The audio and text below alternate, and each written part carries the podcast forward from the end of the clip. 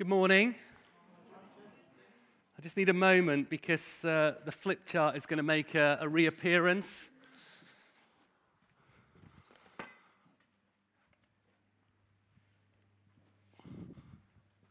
Starting with a blank page. How about that? So, we are going to read together from Genesis 39. So, if you've got a Bible with you, if you open that up and find Genesis 39, uh, but it's also going to appear on the screen behind me. The Lord was with Joseph so that he prospered and he lived in the house of his Egyptian master. When his master saw that the Lord was with him and that the Lord gave him success in everything he did, Joseph found favor in his eyes and became his attendant. Potiphar put him in charge of his household and he entrusted to his care everything he owned. From the time he put him in charge of his household and of all that he owned, the Lord blessed the household of the Egyptian because of Joseph. Now, Joseph was well built and handsome. And after a while, his master's wife took notice of Joseph and said, Come to bed with me. But he refused. With me in charge, he told her, My master does not concern himself with anything in the house. Everything he owns, he's entrusted to my care. No one is greater in this house than I am. My master has withheld nothing from me except you because you are his wife. How then could I do such a wicked thing and sin against God? And though she spoke to Joseph day after day, he refused to go to bed with her or even to be with her. One day, he went into the house to attend to his duties, and none of the household servants was inside. She caught him by the cloak and said, Come to bed with me. But he left his cloak in her hand and ran out of the house. And then, verse 16. She kept his cloak beside her until his master came home. Then she told him this story That Hebrew slave you brought us, you brought us came to me to make sport of me, but as soon as I screamed for help, he left his cloak beside me and ran out of the house. When his master heard the story his wife had told him, saying, This is how your slave treated me, he burned with anger. Joseph's master took him and put him in prison, the place where the king's prisoners were confined. But while Joseph was there in prison, the Lord was with him. He showed him kindness and granted him favor in the eyes of the prison warder. So we finished our worship singing the song, Who the Son sets free will be free indeed. So, my question to you this morning is how free from sin do you feel right now in your life? Think maybe on a sort of 1 to 10 scale. What number would you pick? Is it 10? Living completely free from sin. Is it one where you just could not say that you feel free of sin? Or is it a number somewhere in between? Our theme today, as we continue speaking about holiness, is the battle for holiness. And the reason we're speaking about a battle is that the Christian life is hard. And to live for God is and can be at times a battle. And there are habits and patterns, aren't there, that, that get established in our lives, sinful habits and patterns. We've got a habit and a pattern in the, in the Morfin house, which is pretty much every weekday morning. We're rubbish. We're so rubbish. And it's a habit and a pattern. And my part in that is the alarm is set for 6:45 and my, my simple task is to get out of bed. Sounds so simple when you say it like that, doesn't it? Get out of bed and make the drinks for everyone. That's all I have to do. So the alarm's set at 6:45. And like clockwork, at 6:55, I get out of bed. But that 10 minutes, oh, it makes the difference because what follows is chaos because we're rushing. We've got to get the kids to school, we've got to get to work. And pretty much every morning, it's a disaster. I know I could set the alarm for 6:35. I could still have 10 minutes more laying in bed. But I don't want to set the alarm for 6:45. I want as much sleep as I can get. It's a habit and a pattern. I've got to be honest, it's taking a bit of shifting. And you know, our relationship with God can get a bit like that too. That sin can become a habit and a pattern. And when I say sin, I'm speaking of any area in our lives where our behavior, our thoughts, our actions fall short of God's standard, what He expects. So that can be true, those habits and patterns in any area of our lives. But, you know, particularly this morning, we're going to talk and think about sexual sin. And that in particular is an area where habits and patterns can be difficult to shift. There are so many reasons for that. I'm going to just touch on two. Firstly, the God given sex drive that He's placed in us when He created us is super strong. It's super strong. It's apparently second only to our instinct for self preservation. So it's a really strong drive in the way that we've been created. I was thinking, kind of in preparation for today, that I'm 48, and puberty for me was like about the age of 12.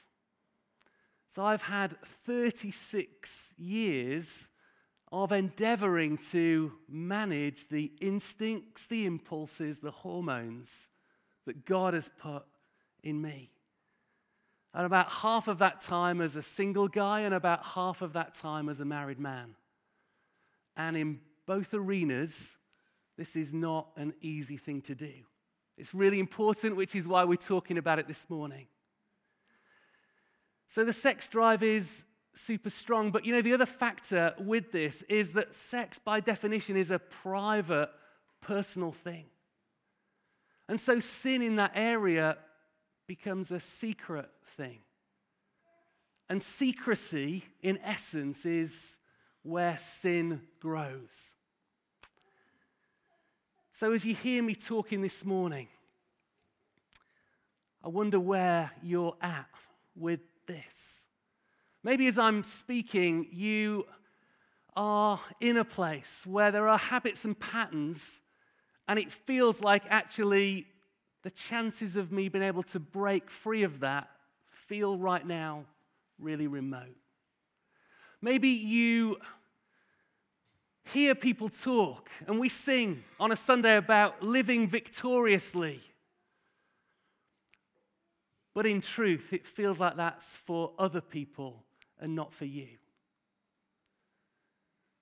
And maybe this is an area where you've blown it, you've messed up. And so you feel condemnation. You feel like God loves you less.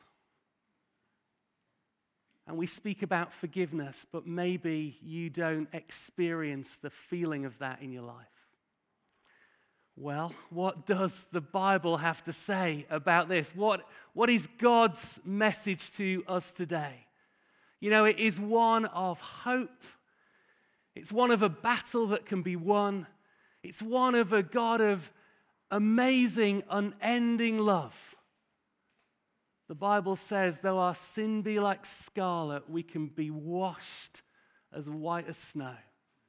And that is my prayer for us today that we would know that, and in the days and weeks ahead, that we would experience that for ourselves. So we're thinking about this guy, Joseph. He's the one with the famous coat. You heard about his technicolor coat? The brothers, who he had dreams about, that they would all bow down to him. And, and they, surprisingly, they didn't like that. They left him in a pit for dead, and then he was sold into slavery, and he finds himself where we started to read the story. He finds himself in Potiphar's household as a slave, but he works his way to be the, the respected one leading the household. And as we started to read the story, we see this stark contrast between the way in which Potiphar's wife manages her sex drive and the way that Joseph manages and conducts himself. Let's look at verse 6. Now, Joseph was well built and handsome, and after a while, his master's wife took notice of Joseph. What she saw, which was the way that he looked, is where this whole thing begins. If you like, this kind of journey, this pattern of lust and an invitation to adultery all begins with that moment of what she sees. And as we speak about these things today, what we look at, what we choose to look at, but I would also say what we see by accident and what we do with that is really, really vital if we're going to know victory in this battle. And of course, you know, the growth of the internet has brought us so much kind of good stuff to this generation, hasn't it? But the tragedy is that it's also facilitated um, an explosion in the viewing of pornography. Online pornography, its consumption, its use, has skyrocketed. And it's brought the availability of that pretty much to every person, pretty much in every context. A lot of that targeted to men, but interestingly, more and more of it watched and consumed by women. The stats on that, I was interested to see that it's estimated 25% of online pornography is viewed by women. So, this is not your kind of classical gender divide that we might initially think that it is. The great thing about the Bible is it, it, just speaks into every area of life, doesn't it? God has something to bring to us in every area of, of life. And in this area, Jesus in Matthew 6 said, The eye is the lamp of the body. If your eyes are healthy, your whole body will be full of light.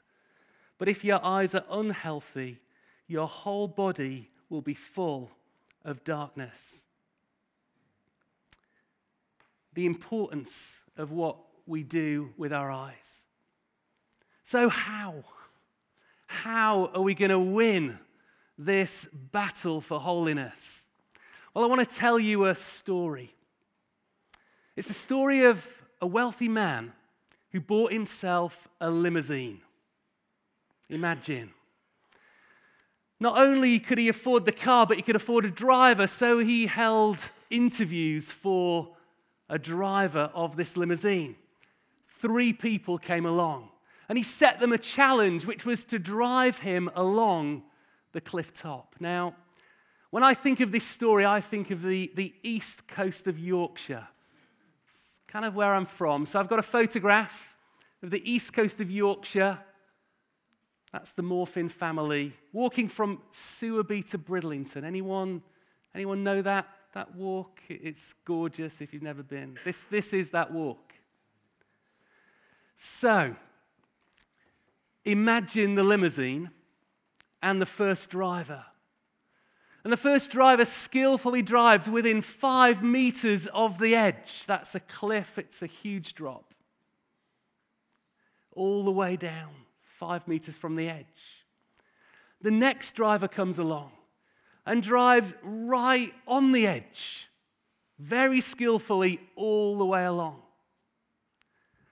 And the third driver comes along and drives nowhere near the edge. Who gets the job?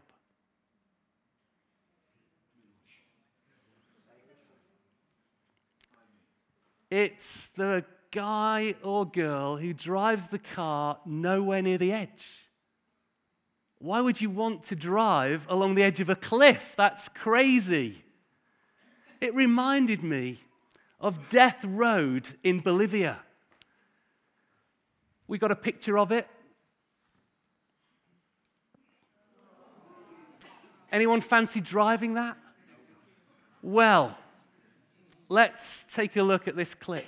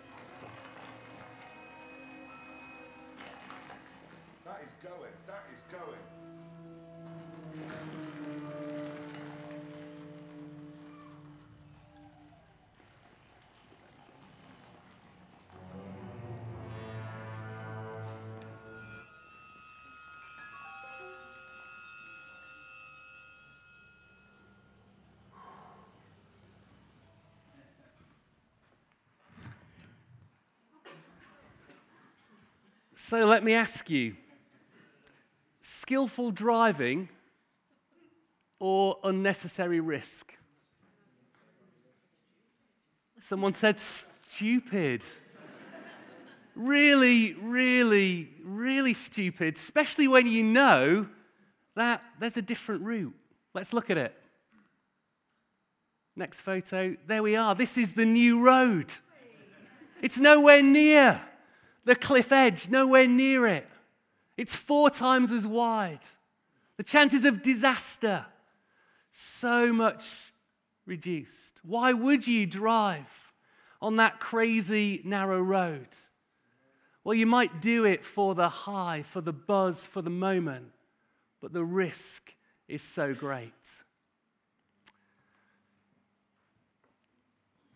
When faced with temptation, look at Joseph's response. One day he went into the house None of the servants were inside. She caught him by his cloak and said, Come to bed with me. But he left his cloak in her hand and ran out of the house. He ran out of the house as far away from the cliff edge as he could get. And so, the heart of this message today is simply this I'm hoping I've picked a pen that will write. Okay, so no, not that one. Should we try this one? Oh, yes. Flee to be free.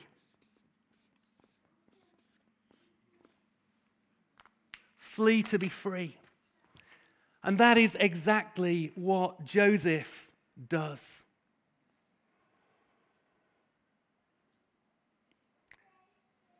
And you know, Jesus actually speaking about sexual temptation and sin in Matthew 5, verse 27, I think he says the same thing in as many words. You've heard it said, You shall not commit adultery, but I say to you that everyone who looks at a woman with lust has already committed adultery with her in his heart. If your right eye causes you to sin, tear it out and throw it away. It's better for you to lose one of your members than for your whole body to be thrown into hell. And if your right hand causes you to sin, cut it off and throw it away. It's better for you to lose one of your members than for your whole body to go to hell. It's a stark passage, and it's actually not what it first appears. So it's not the drastic command to self harm. And we're reading there about removing parts of the body that would bring huge limitation, wouldn't they, to not have a hand or an eye.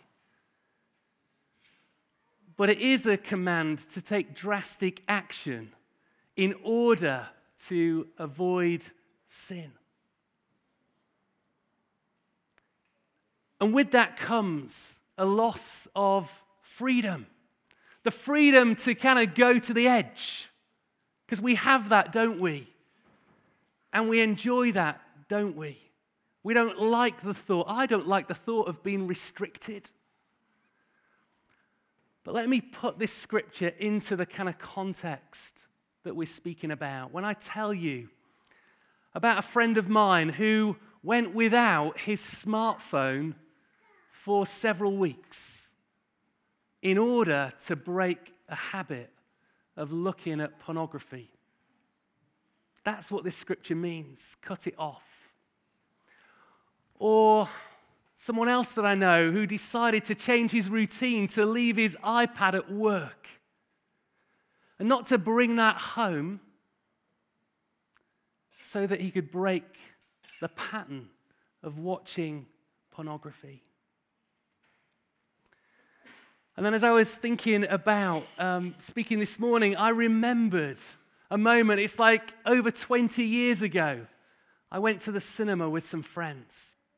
It's a big group of us. It was the Showcase Cinema in Leeds, if you know the one.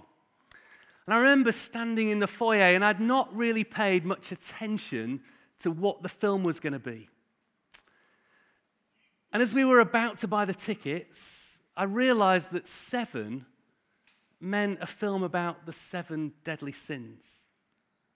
And I just had a bit of a Holy Spirit, mm, that actually, is, where's that going to take me? Is it going to take me closer to the edge? Is it going to take me over the edge? Now, I've got to be honest, there's a bit of me that is still quite gutted that I've not seen what I hear is a really good film with some actors in it that, that I would really enjoy watching. But I guess that's the point, isn't it? Being willing to give up our freedom to walk to the edge in order to flee to be free. And so, some bold choices, undoubtedly, is what Jesus is advocating here. And when we look at what happened for Joseph, it's really interesting. We read that she spoke to Joseph day after day. Do you experience that kind of a temptation? That day after day, opportunity is there, yet he refused to go to bed with her or even to be with her. He literally keeps his distance from sin and from something that might take him to the edge of where sin is. Because it is interesting, if that was just a sort of purely platonic relationship with Potiphar's wife, sounds like Potiphar's a busy guy, he's not around. Joseph could have been friendly. He could have technically, theoretically had a platonic friendship. But the risk was that that just took him so much closer to the edge. Flee to be free.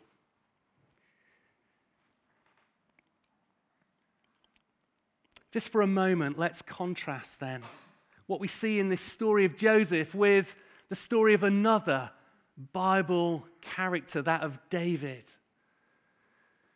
So, King David, we read about in 2 Samuel 11.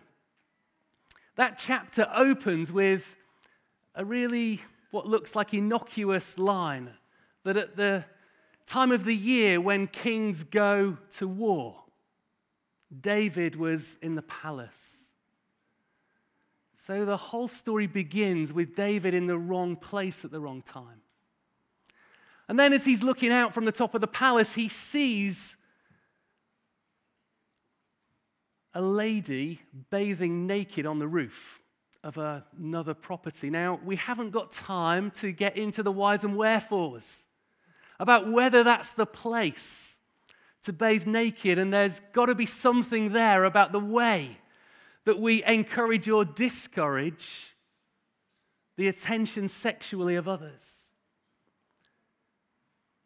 In the moment that David sees Bathsheba, this is his opportunity. Flee to be free. Get those eyes looking somewhere else and get attention on something different. And helpfully, you know, move, physically move. But he doesn't. And he starts to think about her. We know that because he starts to then inquire about her. Tell me about her. And then he invites her to the palace. And they sleep together. She becomes pregnant. And what follows is lies and deceit, ultimately murder. And in the life of David and Bathsheba, there is huge pain as a consequence of that decision. Pain in the wider family, pain in the loss of the child. And the contrast is there, isn't it? Joseph, day after day, tempted, perhaps, flees to be free. David misses that opportunity of choosing to stay well away from the edge. So, whilst that story of David is helpful because it shows us what happens biblically if we don't choose to run from sin, it's also crucial for us this morning because it shows us God's amazing grace, His incredible forgiveness, His ability to release us from the bondage of sin. And in the life of David, he is used in mighty, mighty ways. But you know, what I want us to see in this area of sexual sin is we're talking about the battle for holiness. And we've got to understand some of the enemy tactics in this battle. Who, who recognizes this next photograph? John knows it right in there. What is it? The it's the Enigma machine. So, a bit of Second World War history for you. This is the machine that the Germans used to send code particularly the breaking of this code, enabled the Allies to work out the enemy strategy.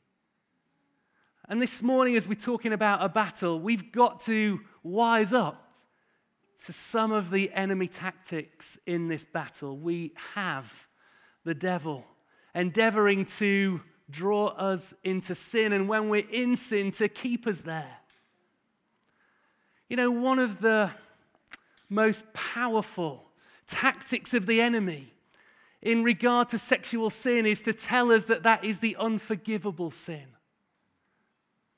That actually it can't truly be forgiven, or that we can't truly win the battle. And indeed, to tell us that if we were to tell anyone else about those sins, that they would not love us or receive us in the way that we would like. You know, the great news this morning is that God's love is without limit. Without limit. Though your sins be like scarlet, every one of them, they can be washed like snow. And you're in a community of people, every one of us, recognizing that we too are sinners in need of the saving grace of our God.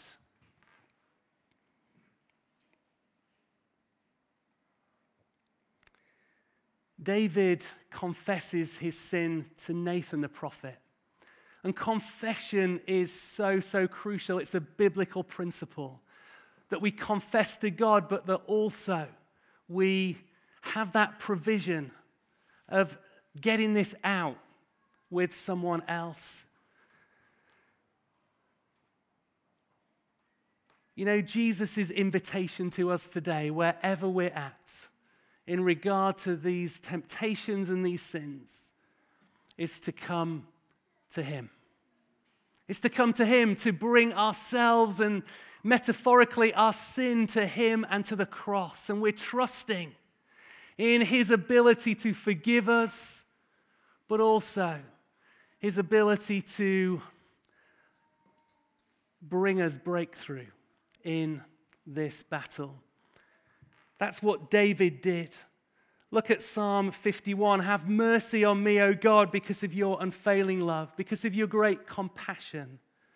Blot out the stain of my sins. Purify my sins, and I will be clean. Wash me, and I'll be whiter than snow. Restore to me the joy of your salvation, and make me willing to obey you. And that's what the rest of the Psalms that he writes are about about God's goodness and his ability to bring healing, forgiveness, and breakthrough. So, what about you this morning? Where does this word of the battle for holiness, where does it land with you? Well, I want to suggest to you that if you are in patterns and habits of sexual sin that have been going on, maybe on and off, for a number of months or years, it's unlikely that the, the breakthrough is going to come simply with you and God alone.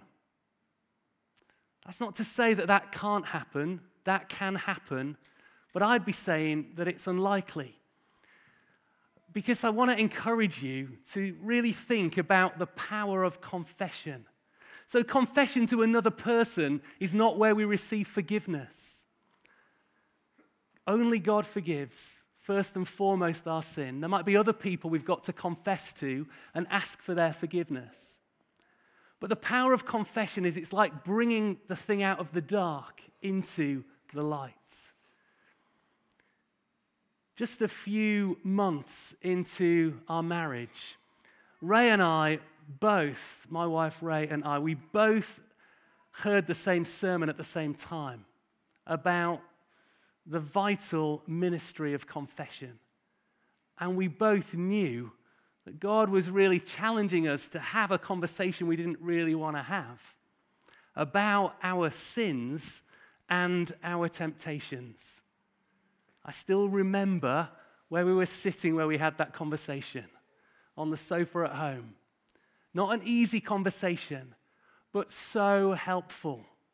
So helpful. And it's a, a discipline that we've endeavored to continue with, like 19 years on in our marriage.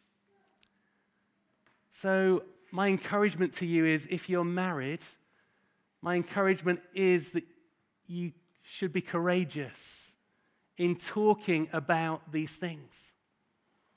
Be courageous, but also be super gracious.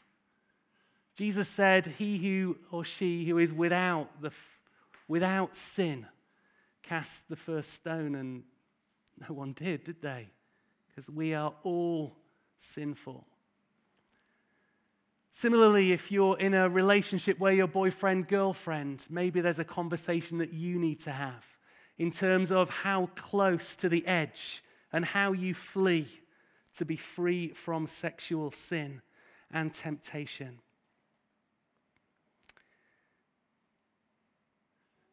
We've talked this morning about pornography and the huge temptation its availability is. So, this morning, my encouragement is for you to think if this is an area of temptation for you, what does flee to be free look like? How do you put some distance between those temptations and your routines and habits? There's a Christian friend I have, and part of our kind of catching up with each other from time to time is that we'll talk about all sorts of aspects of life, including sexual temptation. And he knows that I will ask how he's doing, and I know that he'll ask me how I'm doing. And that is so helpful. I would encourage you speak about these things with a Christian friend who you trust. And this morning, the pastoral team are available. Um, any of us in leadership, godly men and women, would just love to pray with you. There are also some resources that I want to recommend that can help. So, here is a website, Covenant Eyes. This is kind of using technology to counteract the temptation of technology. And when you sign up to Covenant Eyes, essentially it will produce a report of the websites and the content that any devices have been engaging with through the course of a week and send a report to a trusted friend. Take a look at Covenant Eyes. And then some books that I would like to recommend. Every Man's Battle. I've read this book and it is so, so helpful. Super practical, very kind of honest about the challenge, but so hopeful in terms of the genuine possibility of winning the battle with God's strength and wisdom. And then, of course, different versions of that. So every young man's battle and then every woman's battle. I read one of the reviews of the book for women that I, I just want to read you because I thought this was so helpful. Says there's a common, almost Victorian myth that women don't really struggle with sexual sin. That myth causes many women to feel a double shame. The shame of struggling sexually is compounded by the assumption that few, if any, women share the same battle. This book offers women a way to enter the battle with courage, hope, and grace.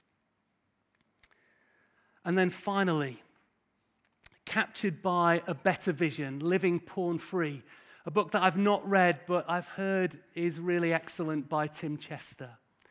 So, some great resources for you. Final thing before we just take a moment to apply this. If, as I've talked, this is not a thing for you, then praise God for that. But what is? What is the temptation, the habit, the pattern that you really, really want to break? And how could you get so far away from the cliff edge that the chances of that sin start to diminish. What does flee to be free look like for you? So, we're going to take a moment. Let's just, each one of us now, ask God to just speak into our hearts and our lives, reminding us of His love and His grace, His forgiveness that is there when we ask for it. But also practically, practically listening for Him to tell us what we need to do differently.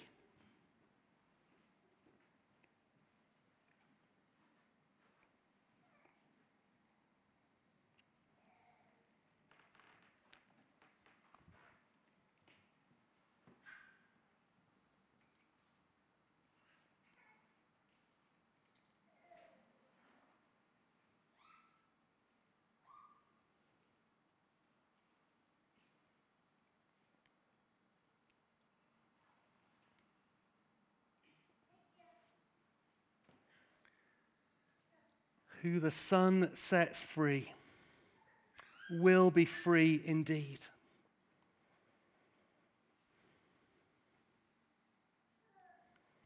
This is a battle that can be won not because of us and our strength, our willpower, our resolve, but because God's Holy Spirit is in us if we've accepted Jesus into our lives for the first time, then, we're able to say no to sin and to choose righteousness. God gives us his power, but he also gives us his wisdom. The scripture says we have the mind of Christ. What is that for you in this area. What is godly wisdom? And you know, the prize here is so precious. It's so precious to live free from sin. Not that we never sin, but that the habits and the patterns are broken. We're no longer bound by sin. You know what that does is it enables us to go deeper in our relationship with God. Because when we go round the same loop of God's grace in one area of our lives, that can start to define our relationship with Him. That's the thing we speak to Him about, and that's the thing He changes and challenges us on.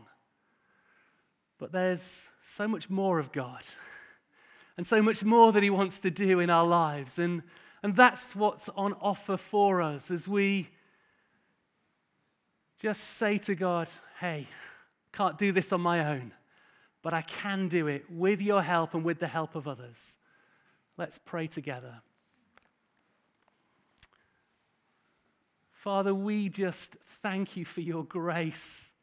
Thank you, God, that you are a God who forgives. You are the God of victory. And that can and is applied to every area of our lives. Perfection is for heaven, we recognize that. But equally, God, we don't want to settle for the habits and patterns that we know are not your best for us. So help us today, give us courage and give us love and grace for one another. In Jesus' name, amen.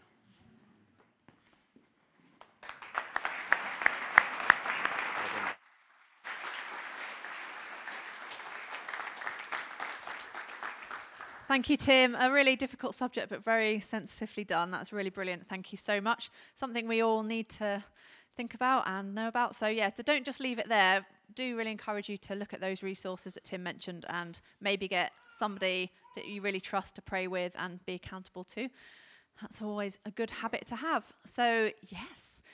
Um, so we have the Connect lunch. So the food will be served at half 12. So whenever you're ready, you can start making your way over to the Light Centre. As I said earlier, anyone is welcome. If you haven't been to one before or if you're new, you'd be very, very welcome to go. There will be enough, I'm sure. Um, and yeah, if you'd like to get some tea and coffee at the back and go and get your kids potentially in five to 10 minutes' time, you can have a 10 minute kid free moment. Woohoo! Oh, and the prayer, sorry, prayer ministry, really important. Don't forget, you can get some prayer ministry for that now. That would be awesome. Okay.